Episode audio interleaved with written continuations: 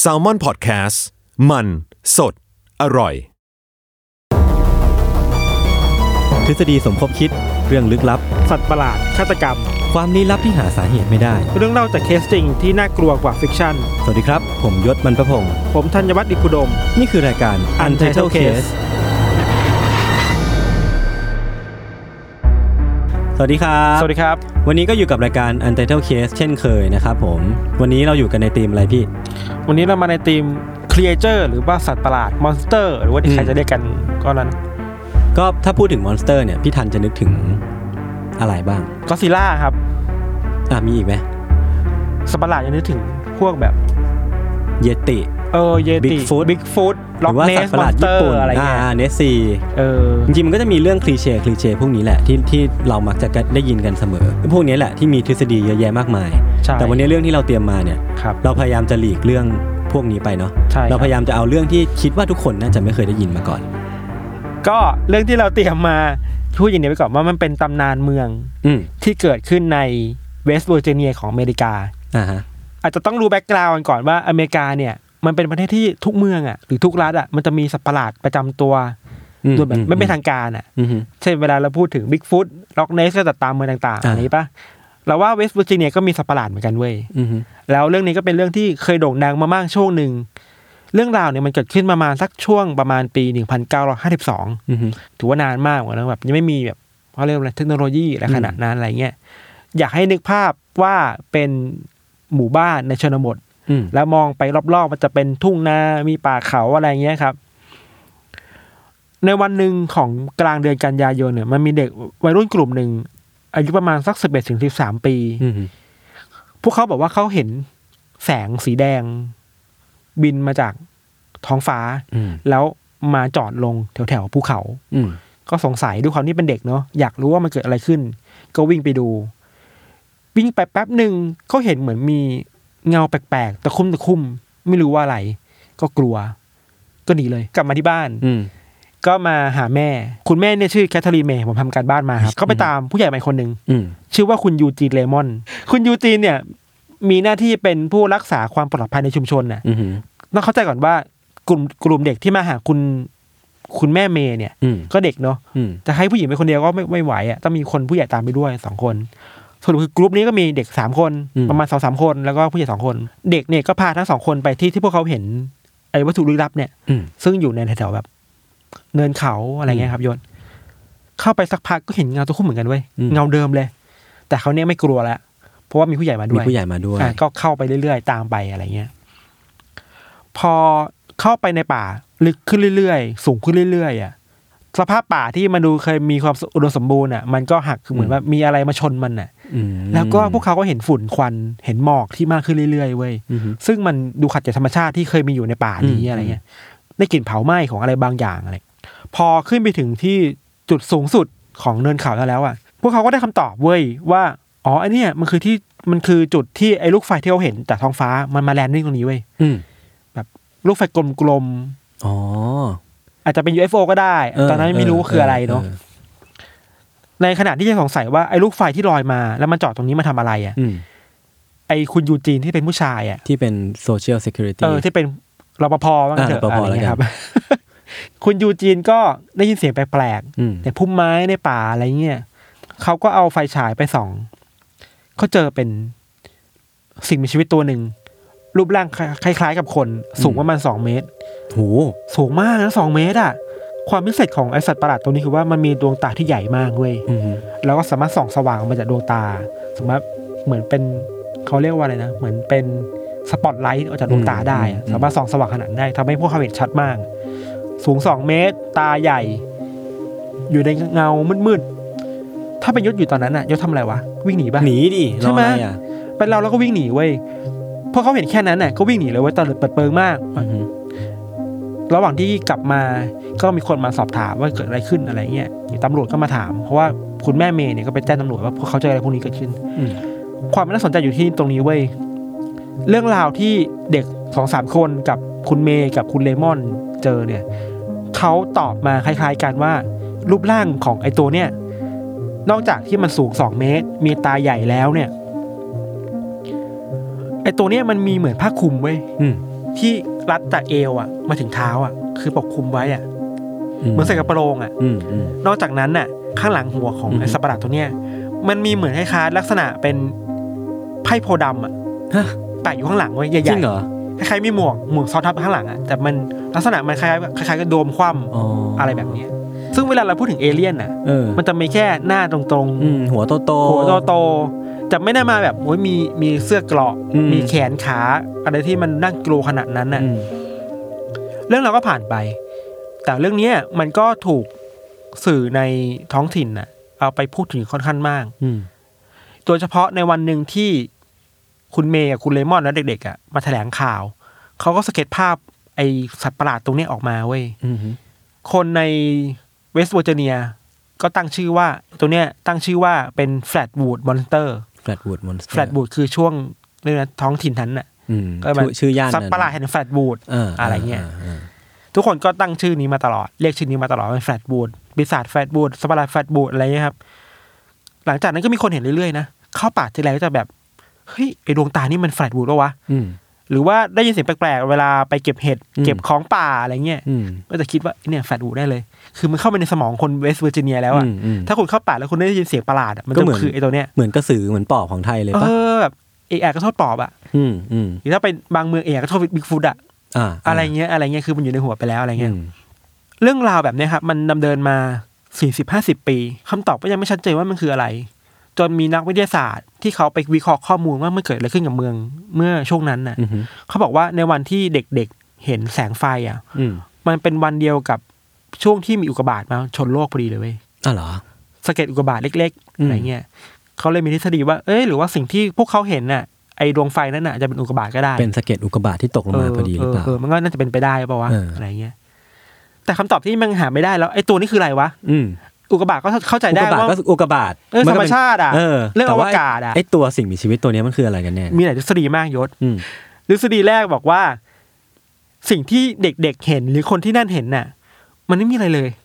อ้าว เพราะว่าเวลาอุกกาบาตมันตกมาที่ท้องนาหรือว่าที่ภูเขาอ่ะ มันจะปล่อยแก๊สอะไรบางอย่างก๊าซอะไรบางอย่างออกมาเว้ย อืมฮึ แล้วทำให้คนที่อยู่ในบริเวณนั้นน่ะ สูดดมเข้าไป แล้วเกิดภาพหลอนเป็นภาพลวงตา อ๋อ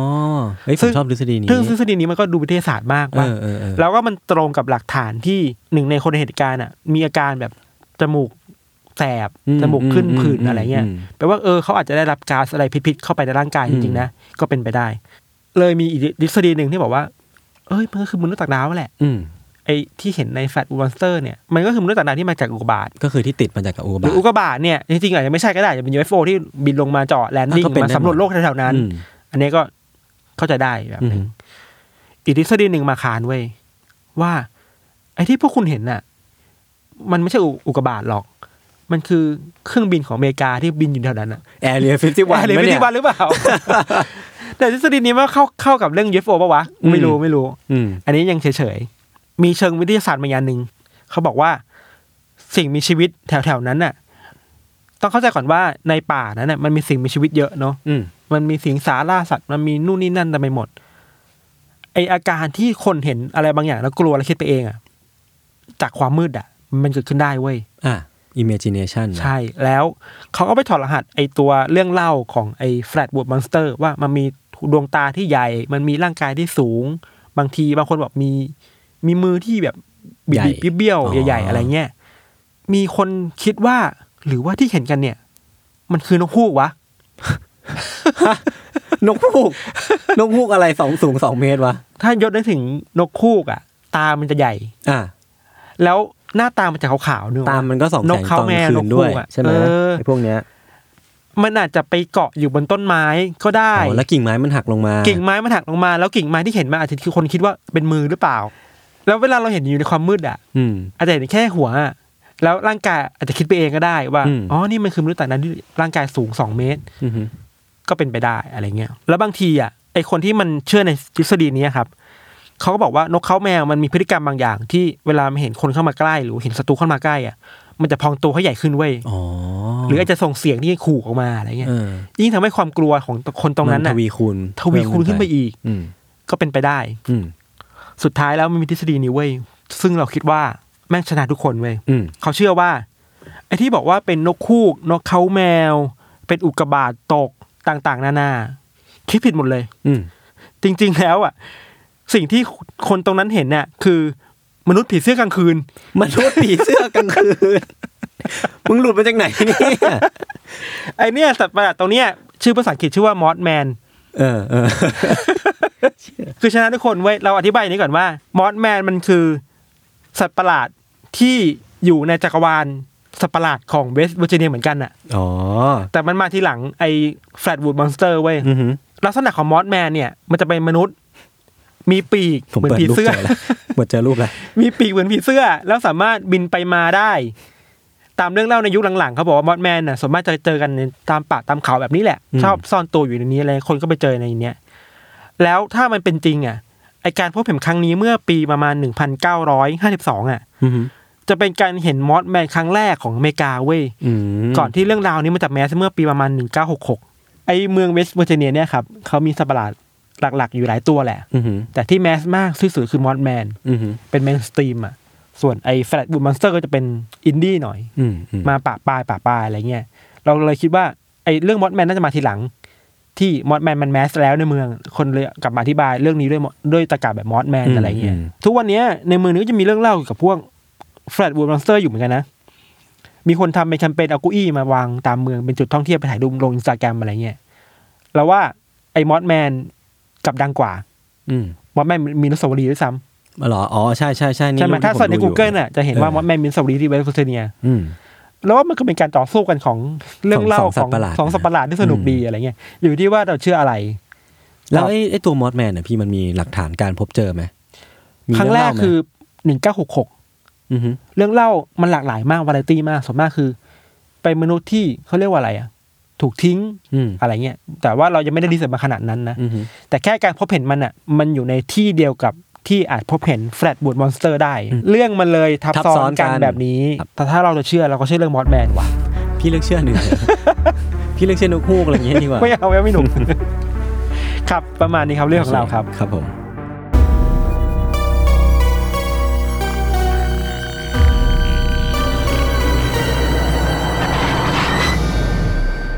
โอเคครับ งั้นก็มาต่อกันที่เรื่องของผมแล้วกันนะพี่ทัน ครับ คือวันนี้เรื่องที่ผมเตรียมมาเนี่ย มันจะเป็นเรื่องครีเอเ r อร์ที่ อืม มีหลักฐานมารองรับด้วยนะ เชื่อจริงกว่ามอนแมนอีกปะ มอนแมนมัน อืมอ่าผมจะบอกว่าไม่จริงก็ไม่ได้ไง เพราะว่าเราเราเล่าแต่เรื่องจริง ไง คือเรื่องเนี้ย ผมตั้งชื่อเรื่องว่าเสียงปริศนาจากใต้ทะเลลึก โคตรโหดอะ ผมไปแปล เออ ใหม่อีกทีหนึ่งนะพูดเล่นพูดเล่นพูดเล่น คือเรื่องเนี้ยมันเริ่มต้น ต้องต้องเล่าก่อนว่าในช่วงสงครามเย็นเนี่ยระระหว่างสหรัฐอเมริกาแล้วก็สหภาพโซเวียตเนี่ย ม คือสหรัฐอเมริกาเนี่ยเขาจะมีมาตรการหรือว่ามียุทธวิธีอะไรบางอย่าง เพื่อที่จะตรวจจับเหมือนจะได้รู้ก่อนว่าสหภาพโซเวียตอะจะเดินทัพเรือมาตอนไหน มอืมอืมอืมอืม วิธีนั้นอ่ะก็คือการหย่อนไมโครโฟน ลงไปใต้ทะเลลึก เพื่อที่จะดักจับเสียงในเรือตรงเนี้ยแหละ ว่ามีค่าศึกมาหรือ ใช่ เปล่าอะไร ใช่ อย่างงี้ไหม แล้วไอ้ไอ้ไมโครโฟนตัวเนี้ยเขาเรียกว่าไฮโดรโฟน เออเออ ที่ที่ต้องดักจับใต้ทะเลเนี่ย เพราะว่าต้องบอกก่อนว่าเสียงอ่ะมันจะเดินทางผ่านน้ำได้ดีกว่าอากาศ มันเป็นตัวกลางที่ดีกว่าพี่ า คืออา หลักๆ แล้วคือเสียงจะอยู่ได้ดังกว่าในระยะเวลาที่นานกว่าใต้น้ อืมอืมอืม ำไอ้ไมโครโฟนตัวเนี้ยมันจะถูกตั้งอยู่ในระยะห่างที่ห่างกันประมาณ 3,000 กิโลเมตร อืม แต่ว่าหลังจากที่สงครามเย็นมันจบลงอะพี่ไอ้ตัวไมโครโฟนตัวเนี้ยก็ไม่ได้ใช้ในการสงครามแล้วแต่ว่าเอามาใช้ในการวิจัยมากกว่า คือการวิจัยตรงเนี้ยมันก็จะเอามาฟังเสียงพวกเสียงวาน พวกเสียงสัตว์ใต้ทะเล คือไม่ได้ใช้เพื่อสงคราม ใช่ ใช้ ไม่ มา ได้ เพื่อธรรมชา ใช่ ติ ใช่ สัตว์อะไรต่างๆใช่ไหม คล้ายๆเป็นของเล่นสำหรับอเมริกามากกว่า เออเออ คือเอาไว้ฟังพวกภูเขาไฟแผ่นดินไหว หรือว่าเหตุการณ์แบบภัยพิบัติใต้น้ำอะไรเงี้ยพี่ อ่าอ่าอ่า อือฮึแต่ว่าเรื่องมันเริ่มต้นเนี่ยตอนเนี้ยพี่ วันหนึ่งในปี 1997 อ่ะ ทาง NOAA หรือว่า National Oceanic and Atmospheric Administration เนี่ยหน่วยงานเนี้ยเป็นหน่วยงานที่มีหน้าที่ในการโอเปเรตไอตัวไฮโดรโฟนตัวเนี้ย เออเออ อฮึ ปรากฏว่าหน่วยงานเนี้ยดีเทคเสียงเสียงหนึ่งได้ขึ้นมาพี่ เสียงเนี้ยมีชื่อว่า The Bloop อ่ะพี่ลองฟังดู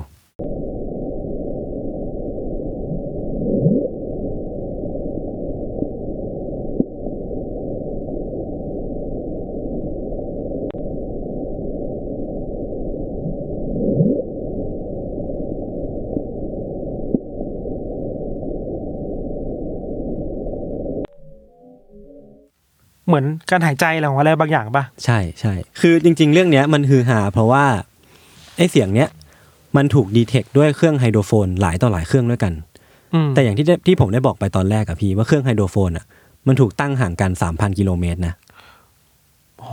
งั้ เพราะ แปลว่ ฉะนั้นเส้นผ่านศูนย์กลางของไอเสียงตัวเนี้ย มันใหญ่มาก มันต้องใหญ่มาก ใหญ่ใหญ่ใหญ่กว่าปลาวานธรรมดาแหละ เจ้าของหรือว่าตัวต้นกำเนิดเสียงตัวเนี้ยจะต้องมีขนาดที่ใหญ่กว่าปลาวานสีน้ำเงิน ซึ่งเป็นสัตว์ที่ใหญ่ที่สุดในโลกอะนะ เออ ใหญ่กว่าหลายต่อหลายเท่า ถึงจะสามารถเสียงสร้างเสียงนี้ออกมาได้อะคือบริเวณที่ดีเทคเสียงเนี้ยได้พี่มันอยู่บริเวณ South Pacific Ocean ก็คือ ครับ อยู่แถวแถวเซาท์อเมริกาพี่อยู่แถวแถวๆนั้น คือนักวิทยาศาสตร์หรือว่าคนที่อยู่ในหน่วยงานโนอาตัวเนี้ยที่เป็นคน o p e r a t e hydrophone เนี่ยเขาออกมาบอกว่าเสียงเนี้ยไม่มีทางถูกสร้างโดยมนุษย์ได้แน่นอนอะเพราะว่าตัวต้นกำเนิดเสียงอะมันยิ่งใหญ่มาก แล้วตัวสเปกโตรแกรมหรือว่ากราฟเสียงของไอ้ตัวเสียงเนี้ย มันจะมีความคล้ายคลึงกับเสียงที่ถูกสร้างมาจากสิ่งมีชีวิตมากกว่า ก็คือเป็นไบโอครีเอเจอร์ไปเลยอะ ไม่ใช่เครื่องเสียง ไม่ใช่ อะไรใช่ไม หรือว่ามันดูไปในทางที่สัตว์สร้างมากกว่า แล้วก็อย่างที่ได้บอกไปพี่ เสียงเรือ หรือว่าเสียงแบบเรือที่ขนาดใหญ่มาก หรือว่าประวานสีน้ำเงินก็สร้างเสียงขนาดนี้ไม่ได้ ในฐานะที่เราไม่เคยได้ยินเรื่องนี้มาก่อนนะ อือฮึ ในหัวเรามีเรื่องแบบเรือดำน้ำเปล่าวะซึ่งมันไม่น่าจะใหญ่ขนาดนั้น ไม่มีทางไม่มีทาง มันน่ากลัวเพราะว่ามันจะมีแฟกต์แฟกต์หนึ่งที่ถ้าผมพูดไป มันจะน่ากลัวทันทีเลย เช่น คือ 95%ของทะเล คือเป็นพื้นที่ที่คนยังไม่เคยไปสำรวจ อืม ซึ่งยังมีอะไรอีกเยอะแยะมากมาย ใช่ ที่ ใช่ มนุษย์ไม่เคยรู้ว่ามันมีมาก่อน เราสำรวจพื้นที่ทะเลไปแค่ห้าเปอร์เซ็นเท่านั้นเองดังนั้นอีกเก้าสิบห้าเปอร์เซ็นที่เหลือมันอยู่ไหนอะมันมีอะไรอยู่บ้างอะมันมีสปีชีส์มีสัตว์อะไร หรือว่าจะมีสิ่งมีชีวิตที่อยู่มาตั้งแต่ยุคดึกดำบรรพ์แล้วหรือเปล่า มีมีพี่ คือทฤษฎีเนี่ยมีมีประมาณสองทฤษฎี ทฤษฎีแรกคือไอ้เจ้าของตัวกำเนิดเสียงตัวเนี้ยเสียงเนี้ยคือสิ่งมีชีวิตที่เรียกว่าคราเคนพี่ อั ไอ้ นเนี้ย ปลาหมึก ปลา ว่า หมึกยักษ์ giant squid เลยแบบเป็นปลาหมึกยักษ์ที่แบบตัวใหญ่มากๆ แล้วก็คือมันอาจจะมีความเป็นเรื่องแต่งก็จริง แต่ว่าก็มันก็มีบางหลักฐานแบบว่ามีมีเรื่องเล่าบางเรื่องที่เหมือนแบบไอ้ตัวเนี้ยมีอยู่จริง คือไอ้ตัวปลาหมึกยักษ์ตัวเนี้ย จริง ๆ แล้วอ่ะพี่ลองนึกภาพเสียงอีกรอบหนึ่งนะเดี๋ยวผมทำให้ฟังไหม ไม่เอาไม่เอาไม่เอากลัวกลัวกลัว เนี่ยมันก็เป็นเหมือนแบบเสียงเคลื่อนตัวของปลาหมึกก็ได้ไหม เสียงออกซิเจนได้ไหม เออเออ เป็นไปได้ แบบเสียงพ่นหมึกเสียงอะไร อ่า เงี้ย อ่าอ่าอ่า เออแล้วก็ตัวคลาเคนเนี่ยเป็นสัตว์ที่สิ่งมีชีวิตที่ตัวใหญ่มาก ตามเรื่องเล่าอะนะ อืม แต่ว่าอีกทฤษฎีหนึ่งเนี่ยพี่ จะเรียกว่ามันเป็นความบังเอิญบังเอิญด้วยแล้วก็ดันไปถูกใจแฟนๆเรื่องลี้ลับด้วย อ่ะ คือ เนี่ยเราได้ถูกใจว่ะ อืมคือมันมีนิยายเรื่องหนึ่งของนักเขียนที่ชื่อว่า P.T. Lovecraft พี่ อืม ในนิยายเขาอะมีครีเอเจอร์ตัวหนึ่งเป็นสัตว์เป็น Deep Sea Creature เขาตั้งชื่อตัวเนี้ยว่าชตูลู อะไรนะ ชตูลูหรือว่า ชตู ช ลู ตูลหู หรือว่าสตูลู ตู คือ ชูรู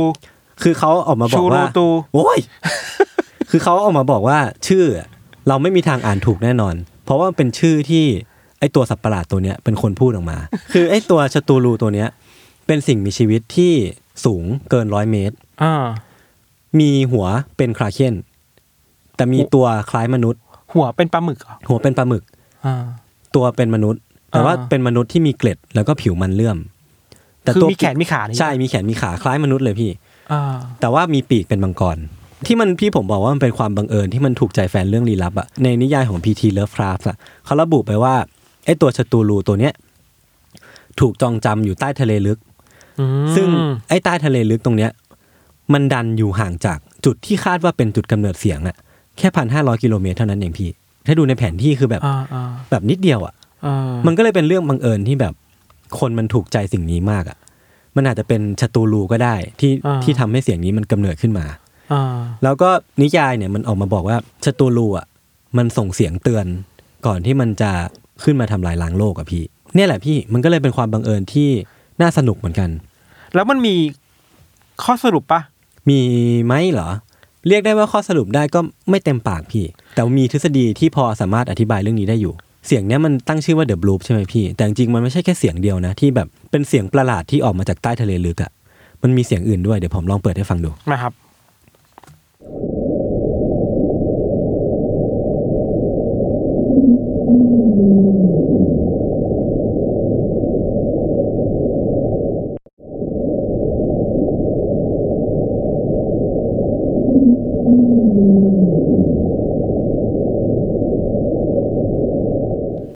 เนี่ยเป็นไงพี่ทัน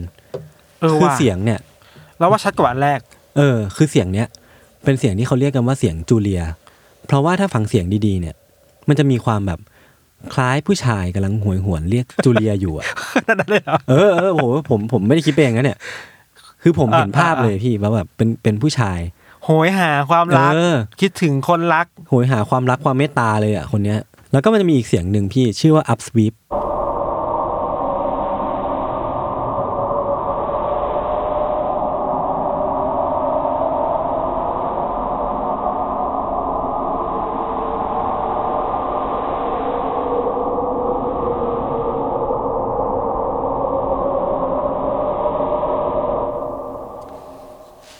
เชี่ยอันนี้นะอันนี้น่าก อัน ลัว นี้น่ากลัวมาก คือตอนตอนผมฟังอันเนี้ย ผมว่ามันน่ากลัวมากเลยนะ อันเนี้ยสามัญนะว่านี้โหดสุด เออ มันดูแบบโหยหวนอ่ะ อืม เหมือนไม่ได้อยู่บนโลกอ่ะ ใช่มันดูดูเป็นเสียงมาจากนรกอะ เออ ชุตูรู จตุรูจริงๆอะคือพี่ ใช่ ชอบจตุรูมากเลย พี่ชอบเพราะชื่อหรือว่าชอบชอบเพื่ออะไรเนี่ย ชอบนี่แหละ คือเสียงเนี้ยชื่อว่า up sweep พี่ แล้วก็จริงๆ มันมีเสียงอื่นอีกเยอะแยะมากมายเลยนะ ชื่อชื่อว่า the train ชื่อว่า Whis- whistle ที่แปลว่าเสียงนกหวีด อืมอืม เนี่ยมันมีเสียงแบบแปลกๆเต็มไปหมดเลย ที่ทางหน่วยงานโนอาเนี่ยมันดีเทคได้ อืม แล้วก็มันเป็นเสียงที่ออกมาจากใต้ทะเลลึกด้วยพี่ อืม แล้วก็บวกกับแฟกต์ที่ผมได้เล่าเล่าไปตอนแรกว่า 95%มันคือ undiscover มันมีคำอธิบายแบบ วิทยาศาสตร์ วิทยาศาสตร์ไหม มีคืออย่าง under bloop เนี่ยพี่ที่ผมเอามันเป็นอันหลักของของเรื่องเนี้ย อืม คือจริง ๆ แล้วอ่ะตั้งแต่ปี 1997 เป็นต้นมา เหมือนเสียงเนี้ยมันก็ถูกปล่อยเป็นพับลิกอ่ะแล้วคนมันก็คือฮาเป็นอย่างมากอะแต่ว่านักวิทยาศาสตร์เอง หรือว่าคนที่อยู่ในหน่วยงานโนอานี้เองอ่ะเขาก็ไม่ได้สนใจอะไรมากที่จะแบบดีเทคว่าเหมือน identify ว่าเจ้าของเสียงเนี้ยคือตัวอะไรกันแน่ แต่ว่าเพิ่งเพิ่งมีเมื่อประมาณปี 2005 เนี่ยแหละที่เขาออกมาบอกว่าจริง ๆ แล้วอ่ะมันเป็นไปได้มากที่สุดคือเป็นเสียงของน้ำแข็งแตก น้ำแข็งขั้วโลกอ่ะ อ่า ที่มันแบบไอซ์เควกอะพี่ อ่า ก็คือมันมันเป็นเสียงของน้ำแข็งที่มันค่อยๆ พังทลายลงมา มันเบรกตรงกลางแล้วมันแบบ า เคลื่อน ข้าใจ เป็นเสียงน้ำแข็งเคลื่อน มีการกระทบกับมีความกระจา ใช่ ยตัวของ มันเป็น ำเสียงแข็ะไร ของ ใช่ไหม ภูเขาน้ำแข็งมากกว่า เพราะว่ามันน่าจะเป็นสิ่งเดียวที่เรา identify ได้นะ แล้วมันใหญ่พอ ใช่แล้วมันใหญ่พอแล้วมันน่าจะเป็นสิ่งเดียวที่เราสามารถบอกได้ตอนเนี้ยว่าเป็นต้นต่อของเสียงนี้ได้ มันจะมีเวอร์ชั่นที่คือไอ้เดบลูปตัวเนี้ยพี่มันเป็นเวอร์ชั่นเร่ง 16 เท่า เพื่อที่จะได้เอามาศึกษาวิจัยได้เขาก็เลยต้องเร่งสปีดเพราะว่าจะได้ไม่ต้องมานั่งฟังทั้งวันนะเนาะพอเร่ง 16 เท่าอ่ะมันก็เลยเป็นเสียงแบบปุ๊บปุ๊บอย่างเงี้ยแต่ว่าวันเนี้ยมีอีกเวอร์ชันหนึ่งที่เป็นเวอร์ชัน 1x ที่แบบไม่ได้เร่งสปีดอ่ะ อ่า มาลองฟังดูก็ได้ว่ามันเป็นยังไง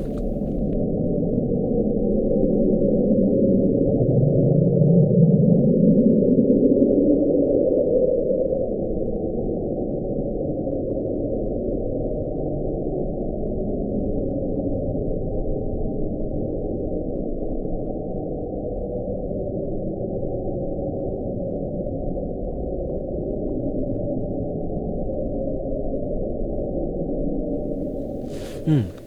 ก็ไม่ชัดมากเนาะ ก็ยังไม่ชัดมาก คือสำหรับผมอะผมก็ยังคิดว่าไม่ได้ตรงเป๊ะขนาดนั้น แต่ว่าหลักฐานที่เขาเออกมายืนยัน มันก็มีอีกสองหลักฐานนะพี่คือไอ้เสียงภูเขาน้ำแข็งแตกตรงเนี้ย มันสามารถส่งเสียงไปได้ไกลถึง 5,000 กิโลเมตร อ่า มันก็เข้าเขากับที่ไฮโดรโฟน 2 อัน 3 อันมันดีเทคสิ่งนี้ได้เนาะแล้วก็กราฟเสียงเนี่ยมันก็คล้ายคลึงกัน เป็นตัวเลือกละกันที่น่าจะเข้าเขามากที่สุดที่จะมาอธิบายเสียงลึกลับนี้ได้ อ่า อือฮึแต่ว่าถ้าจริง ๆ แล้วอะเราจะเชื่อว่ามันเป็นเสียงจากธรรมชาติจริง ๆอะก็อย่างที่ได้บอกไปว่าชตูรูเนี่ย มันจะออกมาส่งเสียงเตือนก่อนที่มันจะทำลายล้างโลก เพราะฉะนั้นถ้าเสียงเนี้ยมันออกมาจากธรรมชาติอะก็แปลว่าธรรมชาติกำลังจะส่งเสียงเตือนอะไรเราบางอย่างหรือเปล่า อืมเรื่องที่ผมเตรียมมาก็มีวันเนี้ยมีประมาณนี้พี่ ครับ ครับนี่ก็เป็นเรื่องที่เราทั้งสองคนเอามาเล่าในพอดแคสต์ EP นี้เนาะ อือฮึ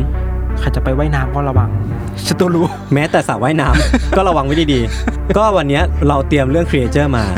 เราก็มาดูกันว่าสัปดาห์หน้า เราจะเตรียมธีมอะไรมาเล่าให้ทุกคนฟังอีก ครับ ครับก็พบกับรายการ Untitled Case ว่าใน EP หน้าเราจะเอาอะไรมาเล่ากันนะครับ ครับผม พบกับรายการ Untitled Case ได้ในทุกวัน ทุกวันเสาร์ อืม ที่ s ซ m o n Podcast ครับ ครับผมก็ใครชอบเรื่องลี้ลับก็อย่าลืมติดตามกันนะครับ ครับ วันนี้ลาไปก่อนสวัสดีครับ สวัสดีครับ